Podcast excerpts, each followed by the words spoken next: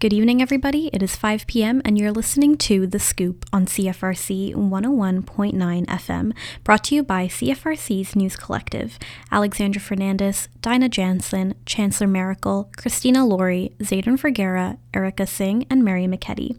I'm Alexandra Fernandez, and here are your local news headlines. The coldest night of the year fundraiser is taking place on February 25th.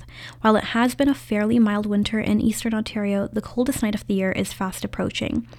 This is an international fundraiser that is held on February 25th. Coldest Night of the Year includes teams signing up to fundraise, setting team goals, and participating in a family friendly 2 or 5 kilometer walk on February 25th.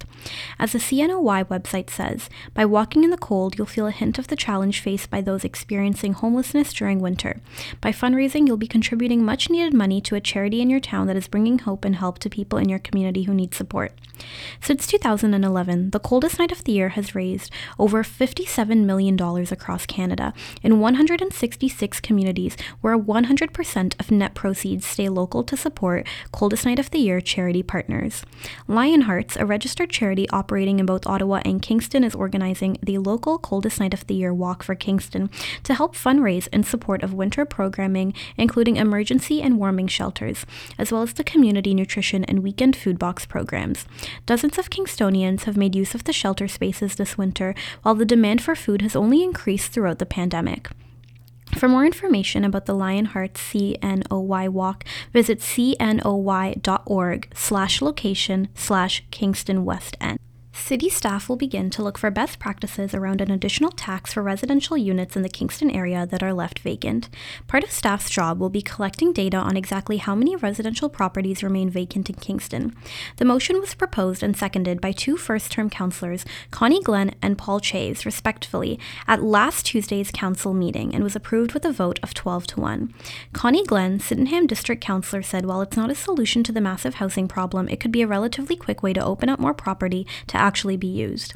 If we've got available residential property that is sitting vacant, this is a movement to urge people to do something with that property, Glenn said. Glenn said while some may be concerned that it is proposed as a tax, the easy solution to avoiding that tax would be to do something with the property, whether that be to move in, rent out, or sell to someone who will use it. Other municipalities have implemented a similar tax, including Hamilton, Ottawa, and Toronto, with tax rates typically landing at 1% of the property's value and a number of different exceptions for houses that may be vacant for extenuating circumstances like repairs or death of the property's owner. Councillor Lisa Osanic pointed out that after implemented a tax of their own in 2017, Vancouver managed to decrease its total number of vacant properties by 36% as of the end of 2021. That tax would come in addition to the federal government's 1% underused housing tax, which normally applies to non residents of Canada, and Vancouver's tax also pairs up with the provincial tax implemented in BC. Some councillors said that they received emails ahead of the meeting raising concern about the idea, including from snowbirds. Countryside councillor Gary Oosterhof, the sole dissenting vote, said before pushing something like this on homeowners, council needs to do a better job at making sure housing developments move forward in the city. He says, We have not done our job well enough in the city. We make it impossible for some developers to get housing built. Pittsburgh councillor Ryan Boehme voted in favor of the motion and said moving forward with it will help the housing crisis, but never as much as moving forward with a big development, and agreed with Oosterhof that development is made too difficult in the city and is much easier in surrounding cities like Belleville and Brockville. He says it is frustrating because the pushback is frequently against densifying by building high rises and often comes off as NIMBYism. Boehme says approving development is the only meaningful way to attack the housing crisis and basic supply and demand is at play, especially with Kingston's unprecedentedly low vacancy rate of 1.2. Robert Mello, president of the Kingston Rental Properties Association, said this decision by council is a quote, new challenge to housing, unquote, and that the organization would be discussing their position before being able to comment. In other cities like Ottawa, homeowners are required to declare the status of their home or risk a t- penalty of $250 added to their taxes, and any homeowners who is late declaring could be subject to the penalty. Toronto has estimated that their tax could bring in as much as $66 million in revenue, which in turn could be used to build affordable housing units. Councillor Glenn said of her motion that while a tax isn't going to fix the problem Kingston is facing when it comes to housing, it could help and also show Kingston that there needs to be many hands on deck to address this. It's not meant to be punitive, it's meant to be a wake up call to our community that we can't do that all by ourselves. Story is written by Owen Fullerton of YGK News for the Local Journalism Initiative. Just to remind you folks that this coming Monday is a public holiday. It is Family Day on Monday, February 20th, and that means that City and Utilities Kingston schedules will be affected by this. Green bin, garbage, and recycling, there will be no collection on Monday. Collection occurs the day after your regular pickup day on the coming week. Um, the Kingston Area Recycling Center will be closed on Monday. Kingston Transit bus service will operate on a Sunday schedule on Monday. Kingston Access Services operates with limited service on Monday, and you can call their number for more information. Administrative offices, including housing and social services on Montreal Street, will be closed on Monday, and Utilities Kingston and Kingston Hydro will also be closed. In the event of a utility emergency, such as a gas smell, power outage, or a water main break, you can call Utilities Kingston or Kingston Hydro's 24 hour number. And just a reminder for customers in terms of time of use pricing, electricity used on weekends and holidays, including Family Day, prices are off peak. The Invista Center and arenas, the fitness center will be open from 6 a.m. to 6 p.m., and the front desk is open 8 a.m. to 8 p.m. The Artillery Park Aquatic Center is open 8 a.m. to 8 p.m., so will the Rideau Heights Community Center and the Kingston East Community Center, all open 8 a.m. to 8 p.m. on Monday. Kingston Frontenac Public Library branches, all of them will be closed on Sunday and Monday, and the Kingston Grand Theatre box office is also closed, but you can purchase tickets online for any shows 24 hours a day, kingstongrand.ca. The Tett Center will be closed as well as the Pump House Museum. But those are all your news updates for you right now. Um, let's throw it over to Erica Singh with our Campus Corner for the week. Hello and welcome to Campus Corner. My name is Erica Singh, and here are your campus news headlines for today. The first floor of the Stauffer Library at Queen's has been named the Daniel R. Woolf Gallery in recognition of Principal Emeritus Daniel R. Woolf. The unveiling ceremony took place on February 10th and was attended by Queen's faculty and staff who gathered in the lobby of Stauffer Library to celebrate the naming of the first floor. The ceremony was opened by Principal Patrick Deane, who reflected on Woolf's principalship and achievements, noting that his 10 year fundraising campaign which raised over $640 million, was the largest in the university's history. In addition to overseeing the fundraising campaign, Woolf also introduced a new budget model that allowed Queen's to hire new faculty and conduct more groundbreaking research. He also oversaw the construction of new buildings, including the Mitchell Hall Medical Building, the Isabel Bader Center for the Performing Arts, the Smith School of Business, and the revitalization of the Richardson Stadium. Woolf also launched the Queens Remembers initiative in 2017 to commemorate those who have made significant contributions to the university. The first series was honored by the Anishinaabe and the Haudenosaunee people, upon whose traditional lands Queens was built. Deane noted that it was fitting to recognize and honor Woolf's impact with a nod to this initiative. The first floor of the library will undergo renovations over the next year, and the space will be transformed into a gallery that will showcase the history and achievements of the university. With its new name in place, the Daniel R. Woolf Gallery will serve as a permanent reminder of the contributions that Woolf made to Queen's and his dedication to improving the university's financial situation and academic achievements. Next, a Queen's University staff member accused of sexual harassment has returned to campus after being reassigned to remote duties. An anonymous Bachelor of Fine Arts student reported the staff member, Ryan Laidman, after he sent her inappropriate texts, including asking for pictures of her in her Halloween costume. Laidman received a one day suspension and will undertake training through the university. But the student is concerned about other female students in the program who will have contact with Laidman after she graduates. The university did not provide a specific statement to the harassment allegations. In other news, Queen's University has released a new HR strategic plan called Empowering Our People for 2022 to 2025. The plan focuses on a people first approach and emphasizes employee well being, operational excellence, talent management, and diversity and equity. The university plans to create a new employee wellness services unit and implement various initiatives that promote a healthy and accessible workplace. The plan includes providing development opportunities, strategic advice, and a people first approach to talent management, from onboarding to retirement. The goal is to engage and empower employees at Queen's. Next, Nancy Van Deusen, a professor in the Department of History at Queen's, has been awarded the Principal Emeritus Daniel R. Woolf Professorship in the Humanities. The professorship rotates within the 11 humanities departments at Queen's and moves every five years. Van Deusen's work focuses on slavery, indigeneity, and gender in the historical context of Spain and colonial Latin America. She hopes to attract international students to Queen's and work on her research project during her five year term. That's all for Campus Corner today. Now over to sports. Good evening, everyone. My name is Zayden Vergara, and it's time for your CFRC Sports Roundup. Queen's University's cross country's Tanner Huglin was named to Team Canada for the World Cross Country Championship in the U20 category. The championship is set to take place on February 18th in Bathurst, Australia. Last weekend, two dynasties remained intact at the OUA Squash Championship as the Western Mustangs claimed their 39th consecutive men's division title, and the Queen's Gaels earned their 8th straight women's division title.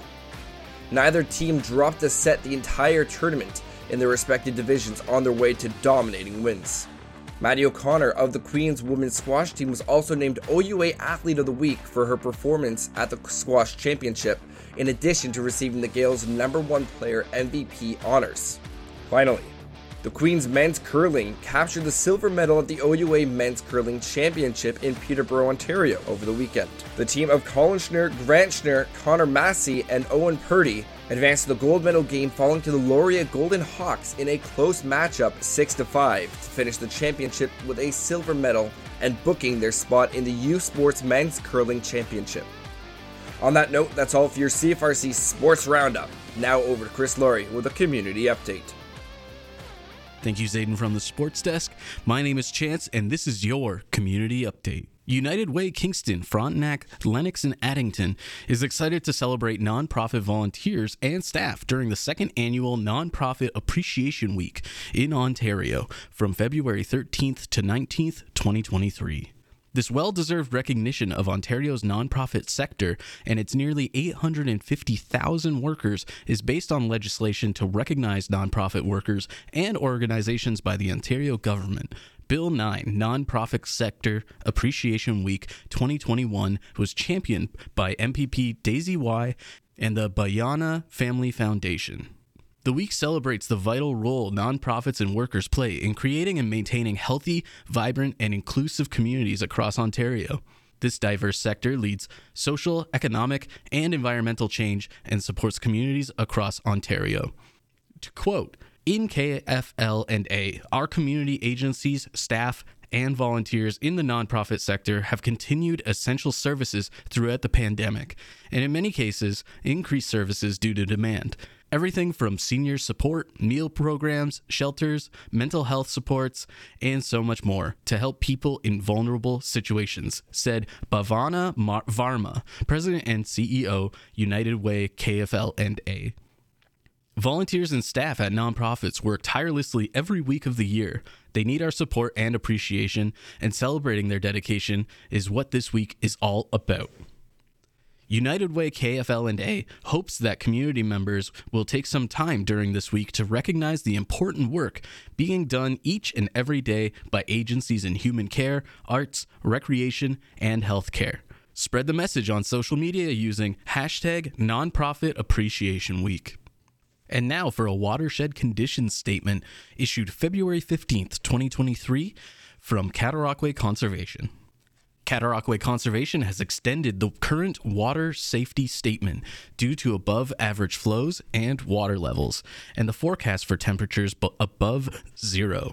Weather situation. Daytime highs may exceed 10 degrees Celsius today, Wednesday, and near 5 degrees Celsius tomorrow. There is also the possibility of some rainfall over the next few days. Temperatures are expected to fall back to seasonal sub zero temperatures on Friday, and then we can expect another few higher than average temperature days before settling back to seasonal sub zero temperatures midweek next week. The risks of this temperature change. Stream flows and water levels are above average following rainfall on February 9th and due to the ongoing thaw.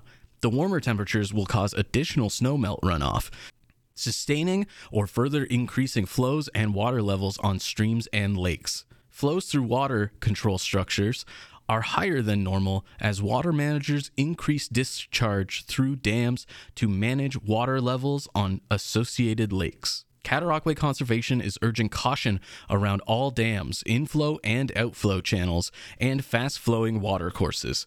Respect the hazards in these areas by obeying all warning signs, and keep away from booms, buoys, and barriers. Stay well back from the water's edge above and below dams and hydroelectric stations. Creek banks and lake shorelines may be slippery, increasing the chance of falling in. The deterioration of ice conditions is also expected. Cataraqui Conservation does not measure ice thickness for advising the public about ice conditions for recreational activities. Ice conditions can vary considerably from one water body to the next and within a single water body.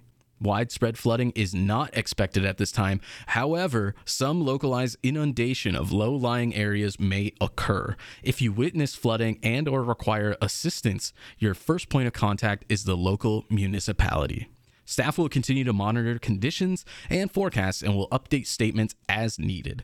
This watershed condition statement will remain in effect until after or updated before Wednesday, February 22nd, 2023 at 11:59 p.m. For up-to-date flooding information, please visit Cataraqui Conservation's flood forecasting and information page at cataraquiconservation.ca slash pages slash flood. We would like to thank Cataraqui Conservation for the work that they've been doing and for this update. And now over to Dino with the weather. Thanks so much. And now it's time for the CFRC weather report. Tonight we're expecting partly cloudy skies with wind southwest at 30 kilometers an hour, becoming light overnight and a low of zero. Thursday, mainly cloudy skies with a high of six. Thursday night, periods of rain or snow and a low minus three. On Friday, we'll have a mix of sun and cloud with a 40% chance of flurries and a high minus one. On Friday night, clear, low minus 11.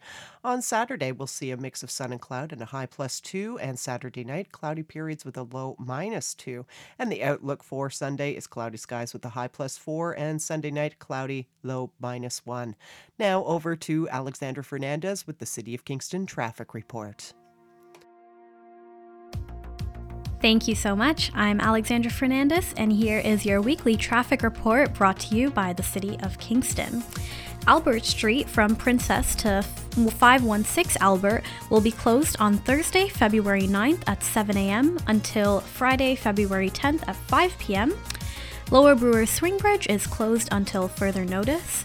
Macdonnell Street from Johnson to Earl will be closed until the end of today for new service connections. Market Street from Ontario to King will be closed until Saturday, February 11th at 5 p.m and University Avenue from Union to Earl will be closed until April 31st at 7 p.m., and the right crescent from the south intersection of Palace to 16 Palace will be closed until October 31st, 2023. The School Streets Initiative is in place from 8:40 a.m. to 9:10 a.m. and 3:20 p.m. to 3:50 p.m. on weekdays, meaning that these streets are closed during those times. Macdonnell Street from Earl to Hill and Sydenham Street from Ordnance to Colborne. The Play Street initiative is also in place. Thomas Street from Cowdy to Patrick is closed 3:30 p.m. to 5:30 p.m. on Mondays until August 28th. Some other delays that you can expect Highway 33 east of Collins Creek Bridge to west of Coronation Boulevard, there will be some delays due to construction. Construction barrels and flag people will direct traffic around the work zone. Jackson Mills Road from McIvor to Burbrook, you can expect delays from Monday, February 6th all the way until Friday, February 10th. And Jackson Mills Road near the K&P Trail is reduced to one lane for roadside safety improvements but does remain open in both directions. King Street from Princess to Queen, you can expect a sidewalk closure until February 28th. The Portsmouth Waterfront Pathway has closed access to the pathway at the foot of Mowat Avenue and Young, as well as east of Lake Watch Lane. And Queen Street from King to Ontario, you can expect a sidewalk closure as well until February 28th. That's your weekly traffic report, and now let's throw it over to Mary McKetty for our events calendar of the week. Thanks so much. I'm Mary McKetty, and this is your events calendar for the week. If you're looking for a groovy addition to your Wednesday night, ABBAMania has got you covered. This sensational tribute band will be returning to the Kingston Grand Theatre, located at 218 Princess Street, alongside Night Fever, a Bee Gees cover band, to transport you back to the glory days of pop music with songs like Waterloo and You Should Be Dancing. This show runs from 7:30 to 9:30 p.m. with tickets priced at $48.54 plus HST and a handling fee. Limited seats are available, so make sure to get your tickets now at kingstongrand.ca/events. Whether midterms have got you stressed or you need a February pick me up, make sure to stop by Mitchell Hall, located at 69 Union Street, this Thursday from 12 to 1 p.m. to pet a therapy dog. Oscar is a fluffy golden retriever that stops by every week with his handler, John, to add some well deserved positivity into your day. Also on Thursday, UNICEF Queens, QBAC, and Greenovations will be hosting Tea Time Talk in room 226 of Ellis Hall, located at 58 University Avenue. Tea Time Talk is an informative discussion on climate change and eco conscious consumerism. So if you have any interest in these subject areas, be sure to check it out. It's free and no re- registration is required. This Saturday, make sure to keep your eyes on Solus for your winter term exam schedule. Once you've taken care of that, head on over to Beers for Queers night in Monty's room at Tirnanog Irish Pub, located at 200 Ontario Street. This 19 plus event is a social for LGBTQIA2S plus community members and allies with no cover price, so make sure to stop by for an evening of spirited fun. I'm Mary McKetty, and those are all the events we're highlighting for the week. Thank you so much for tuning into CFRC's news programming. If you ever have a news story or tip to share, please reach out to news at cfrc.ca. Stay tuned for more programming coming up next. Thank you for listening to The Scoop, produced with the generous support of the Faculty of Engineering and Applied Sciences at CFRC 101.9 FM at Queen's University in Kingston, Ontario, on the traditional lands of the Anishinaabe and Haudenosaunee peoples.